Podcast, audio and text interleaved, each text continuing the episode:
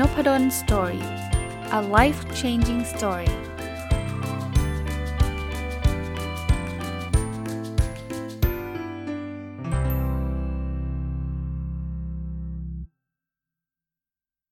สวัสดีครับ ยินดีต้อนรับเข้าสู่นพดล story podcast นะครับ ก็วันนี้ยังคงกลับมากับหนังสือที่ชื่อว่า The Power of Out The Power of Input นะครับ เกือบเกือบ พูดชื่อผิด เพราะว่าคนเขียนเนี่ยเขาเขียน 2 เล่มนะ เล่มที่ดังก่อนหน้านี้คือ The Power of Output นะแต่เล่มนี้ชื่อ The Power of Input คนเขียนคือคุณชิออนคาบาสวะนะครับ แล้วก็คุณคนแปลคือคุณอาคิรา รัตนพิรัตผมรีวิวไปเมื่อวันซืนนะ แล้วก็มันถูกขั้นด้วยรายการ OKR Weekly นะครับ ก็เลยกลับมารีวิวต่อ นะครับ เมื่ออวันก่อนเนี่ยรีวิวเรื่อง Input ไป 2 เรื่องหลักๆนะครับ ก็ตามหลักการของหนังสือคือ Input คือสิ่งที่จะทำให้เราเอาเข้ามาในตัวเราเองนะครับ ส่วน Output ก็คือสิ่งที่จะทำออกไปจากตัวเรานะครับ คราวนี้เวลาเราจะเราจะทำ Input เนี่ยมันก็ต้องมีเทคนิคเราคงต้องเลือกสิ่งที่ดีๆ เข้ามาใช่ไหม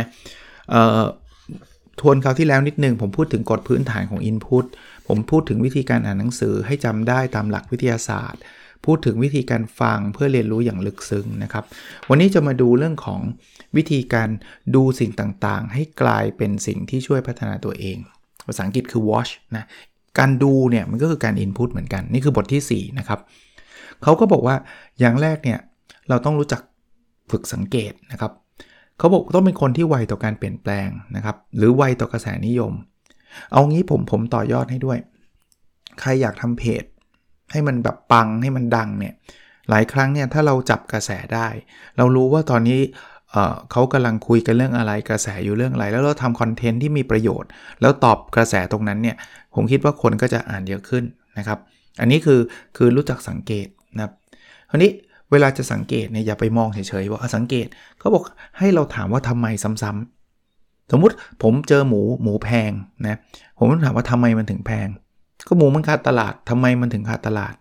ก็หมูมันถึงเป็นโรคทำไมถึงเป็นโรคเจาะลึกไปแบบนี้ครับ มันจะได้คอนเทนต์ที่ดีๆ จะได้เวลาเราจะสร้างเอาพุตออกมาจากอินพุตเนี่ยก็จะเป็นอินพุตที่เอ่อเอาพุตที่มันเป็นประโยชน์เยอะ แต่มันมันเกิดจากการที่เรากรองไอ้ตัวอินพุตของเราอะถามทำไมซ้ำๆนะครับ กับอีกอันนึงคือให้รู้จักอ่านสีหน้า ผมว่าตรงนี้สำคัญเลย ผมเคยเห็นคนทะเลาะกัน โดยที่จริงๆ ทั้งสองฝ่ายเนี่ยไม่ได้เป็นคนสังเกตอะคือมีคนนึงกำลังจะพูดออกความคิดเห็นอีกคนนึงก็จะพูดขัด แต่คนพูดขัดเนี่ยเอาจริง ๆเขาก็ไม่ได้ตั้งใจจะไปแกล้งไอ้คนออกความคิดเห็นนะ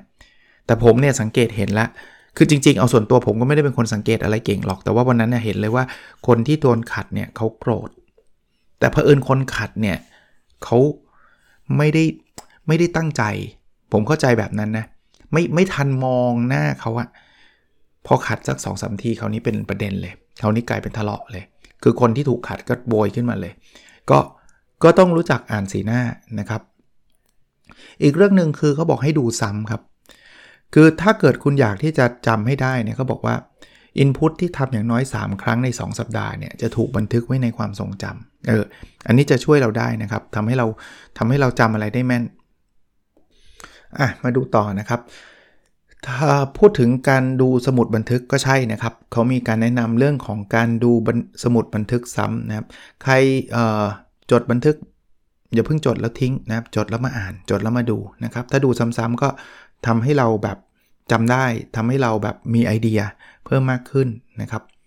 เรื่องดูโทรทัศน์บ้างเขาบอกว่าเปลี่ยนจากดูเพื่อความบันเทิงเป็นแหล่งอินพุตอันล้ำค่า ผมผมส่วนตัวนะ ผมอยากจะแบ่งแยกว่าบันเทิงก็ทำไป แต่ว่าถ้าจะบันเทิงอย่างเดียวบางทีมันก็ มันก็ใช่แหละ มันก็บันเทิงก็บันเทิงแหละ บางคนบอกโอ้ยแค่นี้ก็พอแล้ว อยากจะพักผ่อนบ้างก็เอาครับ แต่ถ้าอยากเราเราอยากจะได้อินพุตเจ๋งๆไปเนี่ยบางทีดูแล้วอาจจะจับประเด็นจับไอเดีย ผมเห็นหลายคนเลยนะ ดูหนังนี่แหละสนุกสนุกแต่ว่าพอดูเสร็จก็มาเขียนมาสะท้อนคิดว่าสิ่งที่ได้จากหนังคืออะไร แต่เราจะสะท้อนคิดแบบนี้ไม่ได้เวลาดูหนัง ถ้าเกิดเราไม่ได้ไม่ได้ดูว่ามันเป็นแหล่งอินพุตที่ดี ส่วนตัวนะ ผมผมทำบ้าง ผมอาจจะไม่ใช่คนที่แบบโอ้เป็นนักวิจารณ์หนังหรืออะไรขนาดนั้น แต่ว่ามีบ้างนะครับ ถ้าใครเข้าไปในบล็อกนพดลสตอรี่เนี่ยหนังเรื่องบางเรื่องเนี่ยดูเสร็จแล้วผมได้ข้อคิดพอได้ข้อคิดก็เอามาเขียนนะครับ เอามาสะท้อนออกมา แต่ว่าคือหนังหรือละครหรืออะไรต่างๆเนี่ยบางทีมันเป็นอินพุต ผมล่าสุดไปดูเรื่องที่มันมีแบบผู้ชายหลอกลวงผู้หญิงผ่าน Instagram ไม่ใช่ Instagram Tinder Tinder ที่มันจับคู่อะเออหนังก็สนุกนะ มันเป็นด็อกิเมนทรีเออ มันไม่ใช่หนังหรอกอยู่ใน Netflix นะครับเสิร์ชคำว่า Tinder น่าจะเจอนะครับ อันเนี้ยคือคือแหล่งอินพุตอันล้ำค่าอะไรทำให้เราเรียนรู้ว่าเออมันก็มีมีมุมมุมแบบนี้นะต้องระวังนะอีกเรื่องหนึ่งก็คือ โทรทัศน์เนี่ยบางคนบอกมันเสียเวลาแต่จริงๆ ถ้าเกิดเรารู้จักดูเนี่ยนะมันอาจจะเป็นเครื่องมือในการช่วยพัฒนาตัวเองนะแม้กระทั่งหนังเนี่ยอันนี้ผมผมผมเสริมให้นะ ดูบางเรื่องเนี่ยได้ข้อคิดเยอะนะ ล่าสุดเนี่ยเพิ่งกลับไปดู Forest Gump อีกรอบหนึ่งชอบมากหนัง Forest Gump เนี่ยถ้าใครไม่เคยดูอยากให้ดู คือมันให้ข้อคิดหลาย ๆ เรื่องเลยนะครับเอออันนี้ดูโทรทัศน์ใช่ปะดูภาพยนตร์ก็ใช่นะเขาบอกว่าภาพยนตร์มันคล้าย ๆ เป็นตำราของชีวิตอะมันจะเป็น เรื่องราวของคนคนหนึ่งเรื่องราวของครอบครัวหนึ่งเรื่องราวที่มันแบบเออมันเกิดอุปสรรคแล้วก็ฝ่าฝ่าฟันไปได้ นึกถึงเรื่องอย่าง The Pursuit of Happiness อย่างเงี้ย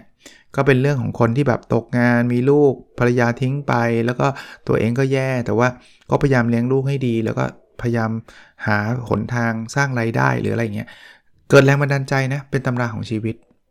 ถ้าไม่ชอบดูภาพยนตร์ชมการแสดงสดก็ได้นะ เขาบอกว่าประสบการณ์ที่มันประทับใจมากๆเนี่ยมันมาจากการไปชมการแสดงสด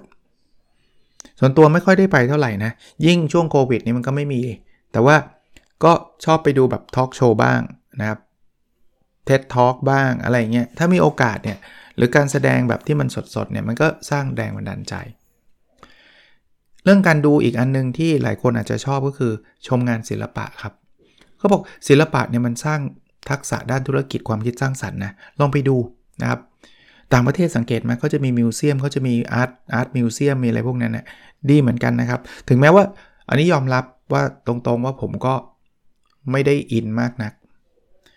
หรือเวลาไปชมงานศิลปะเนี่ยมันมี audio guide audio guide ก็คือแบบหูฟังอะมันทำให้เรารู้จักว่า เออ ศิลปะอันเนี้ยใครเป็นคนเขียนบางทีรูปบางรูปเนี่ยเดินผ่านเฉยๆเราก็เฉยๆนะ แต่ไปฟังเสียง เขาอธิบายโหรูปนี้นี่มีประวัติศาสตร์ยังไง เขียนมานานแล้วเขียนคนเขียนชื่อดังขนาดไหนอะไรเงี้ยก็จะอิน หรือถ้าใครไม่ชอบพวกมิวเซียม พวกงานศิลปะ ดูทิวทัศน์ธรรมชาติครับ พักกลางวันก็ได้นะ ลองไปดู เอาเอาถ้าถ้าโชคดีออฟฟิศอยู่ใกล้ๆสวนสาธารณะ ไปดูสวนสาธารณะ มองไปเลย ถ้าอยู่ไกลก็อาจจะมองนอกหน้าต่างไป เห็นทิวทัศน์นะหรือบางทีถ้าดูเยอะแล้วก็ไม่ดูบ้างก็ได้ ปล่อยสมองให้ปลดปล่อยจากการดูหรือการอ่านบ้างก็ได้นะครับ อันนี้ก็เป็นเทคนิคเรื่องของการวิธีดูสิ่งต่างๆ ที่จะทำให้พัฒนาตัวเราเอง คราวนี้มาที่ 5 นะครับ ชื่อบทว่าเทคนิคการใช้อินเทอร์เน็ต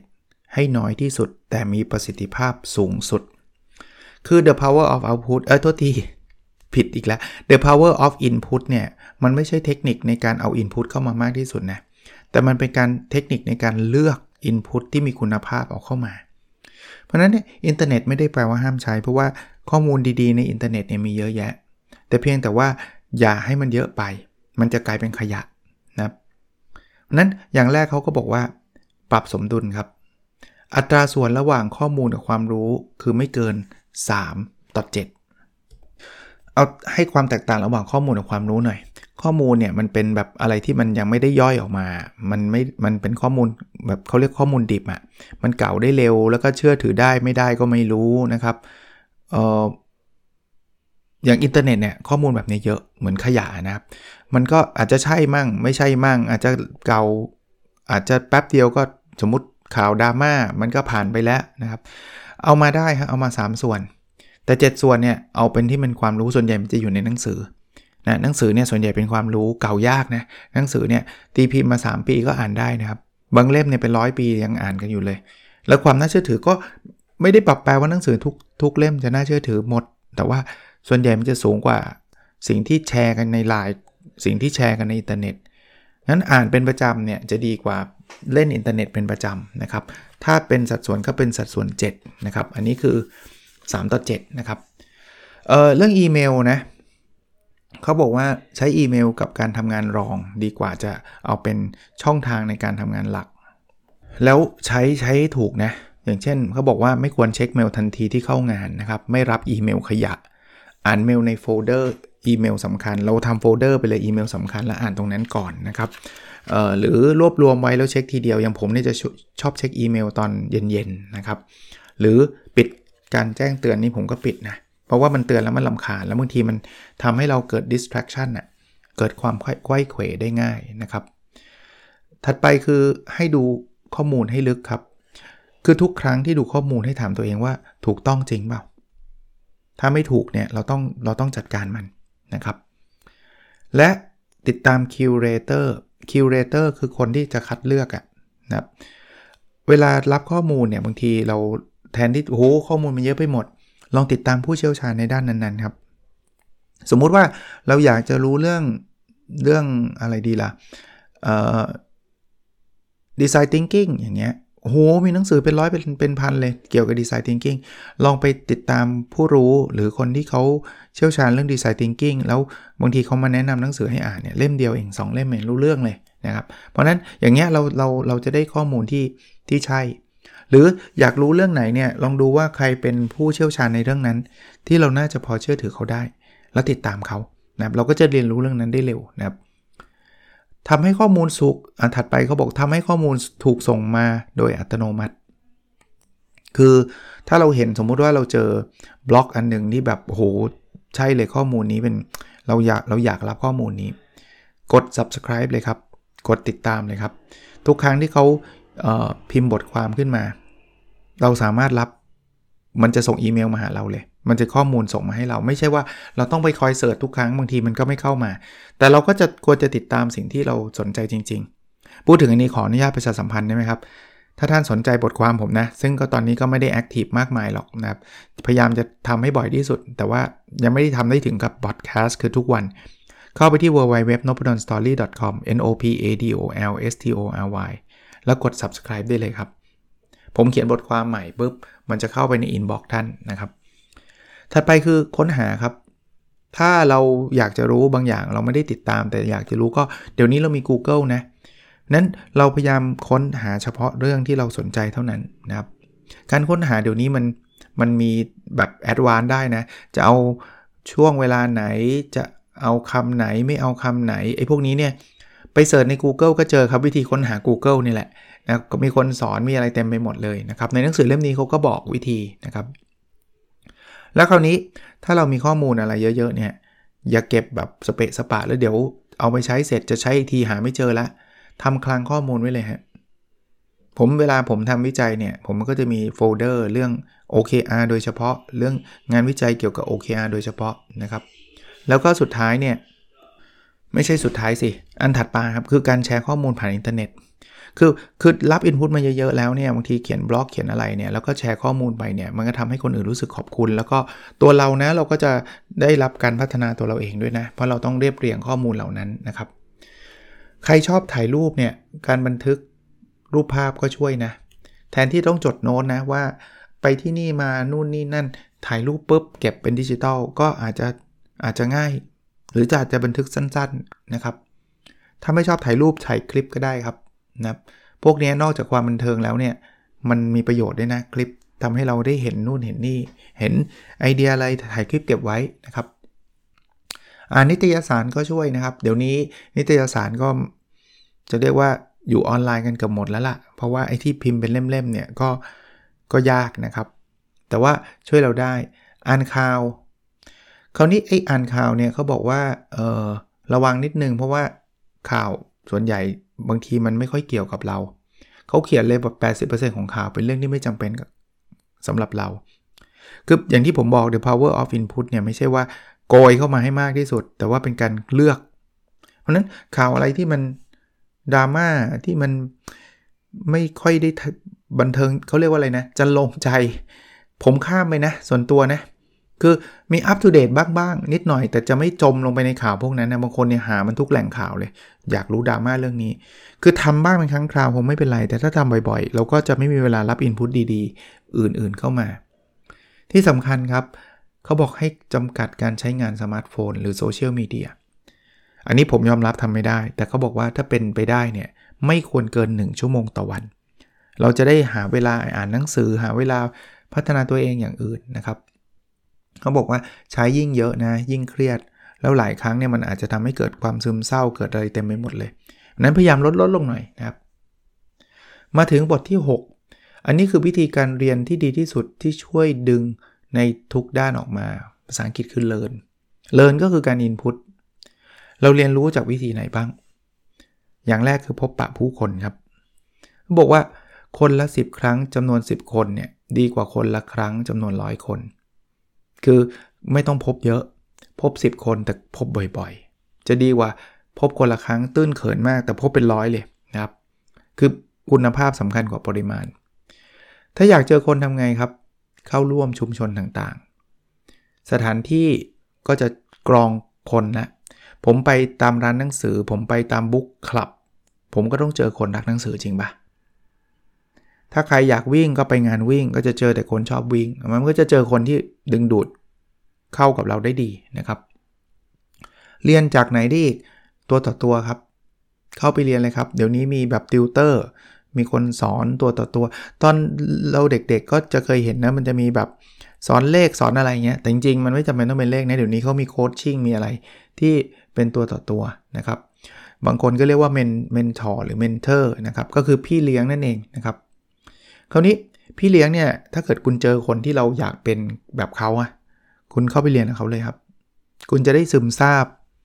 สิ่งที่เป็นตัวตนเขา ผมมีอยู่ครั้งไม่ใช่ครั้งหนึ่งอะหลายครั้งเลยแหละ แต่ช่วงแรกๆเนี่ยผมจนถึงปัจจุบันผมก็ยังทำนะ แต่ว่าช่วงแรก ๆ ที่ผมอยากเป็นนักเขียนมากๆ แล้วตอนนั้นก็ไม่ได้มีประสบการณ์เขียนอะไรเนี่ยผมเรียนมันทุกคอร์สที่เกี่ยวข้องการเขียนเลยนะ ผมก็จะได้เรียนรู้จาก mentor ของผม คือเขาไม่ได้มาบอกหรอกเขาจะโค้ชผมหรือว่าเป็นตัวต่อตัวขนาดนั้น แต่ว่าผมก็ไปซึมซับว่าคุณบอย วิสูตรเขาเขียนหนังสือยังไงนะ อย่างเงี้ยนะครับ พี่จุ้ย ศุ บุญเลี้ยงเขียนหนังสือยังไงนะ เราเราก็ได้เรียนเรียนรู้จากเขา อันไหนที่มัน work เราก็เอามาใช้ อันไหนที่ไม่ work ก็สำหรับอัน work สำหรับเขาแต่ว่าเอามาใช้แล้วไม่ work สำหรับเราก็วางไว้ก็ไม่เป็นไรนะครับ คือการเจอคนกลุ่มเหล่านี้ เราจะรู้สึกว่ามันแบบสุดยอดอะมันยอดเยี่ยมอะแล้วมันไม่ใช่แค่เรื่องการเขียนอย่างเดียวนะ เราเราบางทีมันคลิกเรื่อง ลักษณะนิสัย อะไรแบบเนี้ยหลาย ๆ เรื่องเนี่ยมันก็มันก็ได้การยานามิตรนะครับ อีกอันที่เรียนรู้ก็คือการเรียนรู้ตัวเองครับ หลายคนเรียนรู้ทุกเรื่องเลยนะ แต่ว่าไม่รู้จักตัวเอง ก็บอกว่า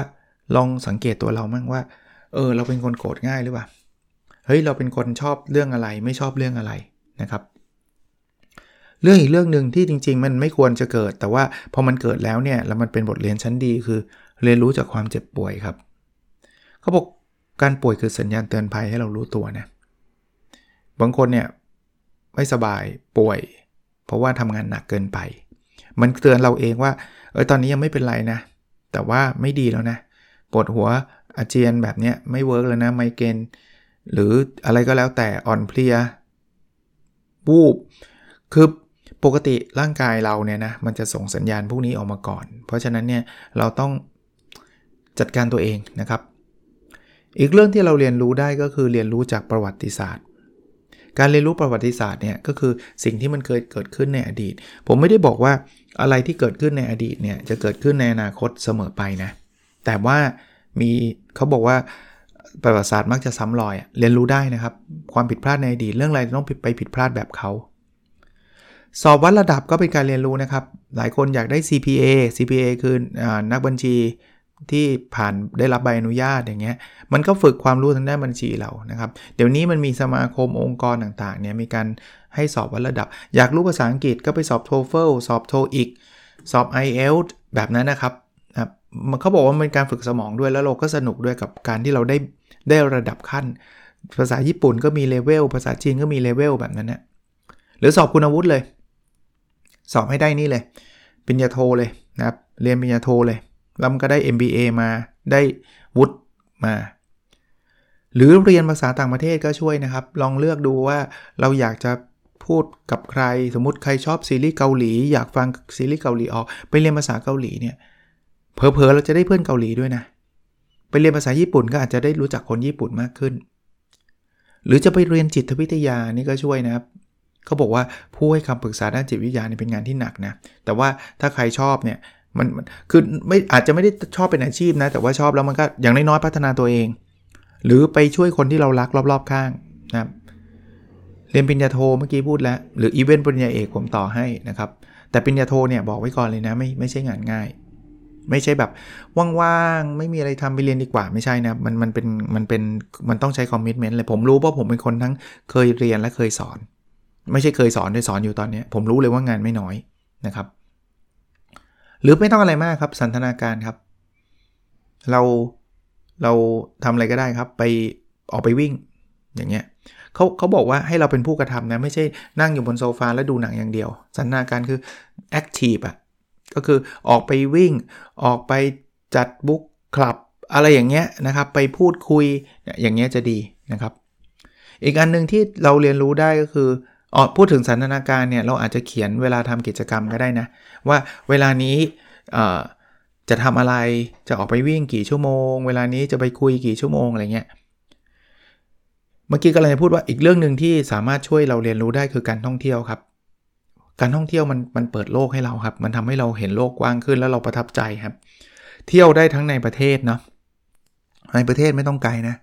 ถ้าอย่างอย่างคนเขียนเขาญี่ปุ่นเนี่ยเขาบอกว่า นั่งรถไฟไปภายใน 30 นาที แค่นี้ได้เจออะไรหลายอย่างแล้ว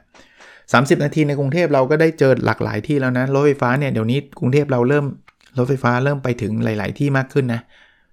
หรือใครมีตังหน่อย ถ้าช่วงโควิดเนี่ยจะลำบากนิดนึง แต่ว่าเดี๋ยวอีกไม่นานมันก็จะหมดไปเนี่ยท่องเที่ยวต่างประเทศเลยครับมันก็บอกเพิ่มไฟในการทำงานได้นะ เห็นคนแปลกใหม่ เห็นวิวแปลกใหม่ เรียนรู้เนี่ยเรียนได้แม้กระทั่งการกินของอร่อยนะ เขาบอกการกินของอร่อยอย่างแรกที่ได้คือความสุข แต่เราอาจจะเรียนรู้หลาย ๆ อย่างว่าเออทำไงให้ของมันอร่อยทำไงให้ให้คนอยากมากินนะเพราะนั้นลองไปหาร้านดัง ๆ ไปหาร้านอร่อยอร่อยบางทีไม่ต้องตามคะแนนก็ได้นะ อร่อยของเราไม่จำเป็นว่าทุกคนต้องอร่อยนะแต่ว่าเฮ้ยเราเจอร้านนี้แล้วเป็นเหมือนเจ๋งเลยขุมทองของเราเลย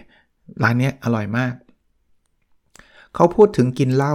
คนญี่ปุ่นเนี่ยอาจจะเป็นคนที่กินเหล้าไม่น้อย ส่วนตัวผมไม่ไม่ดื่มเหล้านะครับ แล้วก็เอาอันนี้เป็นความเห็นส่วนตัวผมนะ ผมก็ไม่ได้สนับสนุนให้ใครดื่มเหล้าแต่หนังสือเล่มนี้เนี่ยเขาบอกว่า ถ้าคุณจะดื่มเนี่ยปริมาณที่เหมาะสมคือเบียร์วันละ 1 แก้ว แล้วก็พักตับสัปดาห์ละ 2 ครั้งนะครับ อีกอันนึงก็คืออย่าไปดื่มเหล้าก่อนนอนเพราะคนชอบคิดว่านอนไม่หลับดื่มเหล้าดีกว่า เพราะว่าการดื่มเหล้าก่อนนอนเป็นสาเหตุของโรคความผิดปกติด้านการนอน ก็ก็เป็นความต้องระมัดระวังนะครับเขาก็เตือนคนดื่มเหล้านะครับ เออใครชอบทำอาหารไปเรียนทำอาหารก็ได้นะครับ กระตุ้นสมองแล้วก็ฝึกความสามารถในการวางแผนด้วยในการทำอาหารนะครับ ผมไม่เคยได้ไปเรียนหรอกแต่ว่าก็ก็ไม่ได้อินมากนักนะครับ แต่ก็ใครชอบลองดู มาถึงบทสุดท้ายเป็น advance เลยนะ เป็นการทำ input ขั้นสูง วิธีเพิ่มขีดความสามารถในการทำ input ขั้นสูงนะครับเขาบอกว่าเราอาจจะจำลงลึกในรายละเอียด เขาจะเล่าเทคนิคเช่นการเล่นคำนะครับ เหมือนกันทำให้อยากจำประโยคนี้ก็ทำให้มันเป็นคำคล้องจองอะไรแบบนั้นแหะประมาณนั้นไปดูรายละเอียดในหนังสือได้เนาะนะครับ อีกอันนึงถ้าอยากจำได้เร็วเนี่ยให้ทำเอาพุทหลังทำอินพุตทันทีนะครับเขาบอกดึงความจำออกมาหลังทำเสร็จเนี่ยจะทำให้ย้ำความจำดีสุด จริงหนังสือเล่มนี้เนี่ยนะผมวางไว้นานไปนิดนึง ถ้าผมอ่านจบปุ๊บผมรีวิวปั๊บเนี่ยจะดีกว่า แต่นี่ผมก็ยังดีนะผมนำมารีวิว แต่ว่ามันใช้เวลาเป็นเดือนเลย นะครับถ้าถ้าหลังทำหลังอินพุตคืออ่านจบปุ๊บเอาพุตออก เขียนสรุปเลยอย่างเงี้ยจะเวิร์กกว่า หรือเขาบอกว่าให้สร้างห้องสมุดสำหรับข้อมูลในสมอง อันนี้ลองไปอ่านหนังสือนะ ผมให้ชื่อไว้เผื่อไปเสิร์ชดูได้นะครับ เขามีเทคนิคที่เรียกว่า Mandala Chart นะครับ แต่ว่าต้องดูดูรูปอะนะครับ ก็เผื่อไปศึกษาเพิ่มเติมก็ได้นะครับ อธิบายทางพอดแคสต์เข้าใจยากนะครับ อีกท่านอีกอันนึงคือเขาบอกว่า อย่าโลภมากครับ อย่าโลภที่จะเรียนรู้มากเกินไป เอา 3 เรื่องพอละบางคนนี่จะเรียนรู้อย่างเดียวเลยแบบ 20 เรื่องเลยหนังสือเล่มหนึ่งฉันจะเอาที่20 เรื่องเลย 3 เรื่องสำคัญสำคัญพอละนะเรียนรู้ให้มากเนี่ยเขามีกฎ3บวก3ครับคือบางคนบอกเอา้าเมื่อกี้อาจารย์บอกให้เรียนรู้แค่ 3 เรื่องใช่ แต่ว่ากฎ3บวก3ก็คือ พอคุณได้อินพุตมานะ คุณเรียนรู้ 3 เรื่องปุ๊บเนี่ยให้คุณทำ3เรื่องนั้น ผมรู้เทคนิคอะไร 3 อย่าง ผมก็เอาเทคนิคแต่ละอย่างไปทำนะครับ เพราะนั้นเนี่ยมันมันจะภายใน 1 สัปดาห์นะนะครับ สิ่งที่ค้นพบ 3 เรื่องจากหนังสือเล่มนี้ แล้วก็ลงมือทำ3เรื่องที่เราค้นพบนะครับ อันนี้ก็จะเป็นกฎ3บวก3นะครับ จริงๆเขาบอกว่าให้เขียนเป็นเป็น to do ไว้เลยนะครับ อ่านจบค้นพบ 3 เรื่อง แล้วก็จะทำอะไร 3 เรื่อง แล้วก็ลงมือทำ3เรื่องนะครับ มันก็จะเป็นลักษณะแบบนั้นนะครับ เออใช้เวลานอนให้เป็นประโยชน์ครับเขาบอกว่า 15 นาทีก่อนนอนเนี่ยคือเวลาทองของความจำนะเพราะนั้นพออ่านหนังสือปุ๊บนอนเลย เราจะจำเรื่องราวในหนังสือได้เยอะนะครับเขามีการทดลองเลยนะ คนอ่านหนังสือเรียนตอนกลางคืนเนี่ยสชั่วโมงก่อนเข้านอนเนี่ยกลุ่มแรกคือไม่ทำอะไรเลย แต่กลุ่มที่2เนี่ยไปดูภาพยนตร์นะครับเขาบอกว่ากลุ่มที่ไม่ทำอะไรเลยเนี่ยมีคะแนนสูงกว่า คือพออ่านเสร็จปุ๊บมันจะเข้าสมองแต่อ่านเสร็จปุ๊บไปดูหนังเนี่ย มันมันจะลืมแล้วนะครับ เพราะนั้นเนี่ยก็เอาเป็นว่าถ้าเราอยากจะจำอะไรได้ดีเนี่ยนะทำสิ่งนั้นเสร็จแล้วอย่าไปทำอะไรต่อจากนั้นนะครับ เช่นเมื่อกี้อ่านหนังสือเนี่ยอ่านให้จบ 2 ชั่วโมงก่อนเข้านอนเนี่ยจบเสร็จปุ๊บนอนเลยนะครับนอนเลย ความจำจะจะเยอะกว่าการที่ไปดูภาพยนตร์ต่อนะครับเทคนิคการเรียนรู้ขั้นสูงอันถัดไปเนี่ยคือพัฒนาความสามารถในการจดจำครับ วิธีการพัฒนาเนี่ยคือการออกกำลังกายแปลกไหมแต่เขาช่วยนะเขาบอกว่าอย่างน้อยอย่างน้อย 2 ชั่วโมงต่อสัปดาห์ แต่ไม่ใช่ว่าวันเดียว 2 ชั่วโมงนะกระจายก็ได้ สมมุติว่าวันละ 30 นาทีก็ 4 วันต่อสัปดาห์นะครับ แล้วทำขณะออกกำลังกายไปด้วยนะครับทำอินพุตพร้อมกัน เพียงอย่างเดียวที่ผ่านการยอมรับในวิทยาศาสตร์วิทยาศาสตร์นะครับ จริงๆ ผมทำประจำนะผมออกกำลังกาย ผมชอบอ่านหนังสือไปด้วยบางคนบอกอาจารย์ทำยังไง เพื่อนผมไม่ได้ไปวิ่งนอกบ้านแล้วเดี๋ยวนี้ติดการวิ่งบนลู่นะครับ วิ่งบนลู่เนี่ยผมจะมี Kindle Kindle ก็คล้ายที่อ่านอีบุ๊กครับ ผมก็กดอ่านบางคนบอกอ่านรู้เรื่องเหรออาจารย์ ผมขยายตัวให้มันใหญ่ๆหน่อย วิ่งอ่านรู้เรื่องเลย นี่คือการทำอินพุตไปพร้อมกับการออกกำลังกาย แล้วสังเกตนะผมอ่านได้เร็วขึ้นแฮะแล้วก็ผมว่ามันมันมันมันมันง่ายอะ่ะมันทำความเข้าใจได้ดีนะครับ เออใครไม่ถนัดแบบนี้จะฟังพอดแคสต์ระหว่างออกกำลังกายก็ได้ นี่คือการได้อินพุตไปด้วยในขณะที่ออกกำลังกายนะครับ เขาบอกเลยนะ ท่องศัพท์ขณะเดินไปด้วยทำข้อสอบ เขาได้คะแนนเยอะกว่า ท่องศัพท์แบบท่องเฉยๆ ยังไม่ได้ออกกำลังกายเออลองดูลองดูไม่เชื่อก็ลองทำดูก็ได้นะครับนะเออทั้งหมดทั้งปวงอย่าลืมอีกอันหนึ่งคือพักครับ เวลาเราทำอะไรนานๆเนี่ยต้องพัก แล้วเขาบอกว่าเวลาเราพักเนี่ยควรลุกขึ้นยืน แล้วออกกำลังกายอย่าแบบไปนอนกิ้งเฉยๆ หรือเปลี่ยนสถานที่ก็ช่วยทำให้ความจำดีขึ้นนะครับสรุปสุดท้ายเนี่ยเขาบอกให้เตรียมความพร้อมครับอินพุตที่ทำตอนนี้เนี่ยมันอาจจะไม่ได้เห็นผลวันพรุ่งนี้ แต่ว่าเราทำสะสมกันเนี่ยสิปีข้างหน้าเราจะเป็นคนอีกคนหนึ่งเลยเนาะก็ ผมรีวิวมา 2 ตอนนั้นจริงเป็นหนังสือที่มีความหนาแล้วก็มีรายละเอียดเยอะมาก ถ้าจะ cover แบบทุกหน้าเนี่ยผมว่าเป็นเดือนนะครับ แต่ก็ตามหลักของการรีวิวมันก็ไม่ควรจะมาอ่านทุกหน้าอยู่แล้วนะครับ มันก็เล่าให้ฟังภาพใหญ่ ๆ ภาพรวมๆนะครับ 360 กว่าหน้านะครับ น่าจะเป็นประโยชน์สำหรับหลายๆ คน ค่อยๆอ่านค่อยๆย่อยไปก็ได้นะครับ หนังสือชื่อว่า The Power of Input ศิลปะของการเลือกรับรู้นะครับ คนเขียนคือคุณชิออนคบาสวะ แล้วก็คนแปลคุณอากิรารัตนาพิรัตหวังว่าจะเป็นประโยชน์นะครับ แล้วเราพบกันในพิโซดถัดไปครับ สวัสดีครับ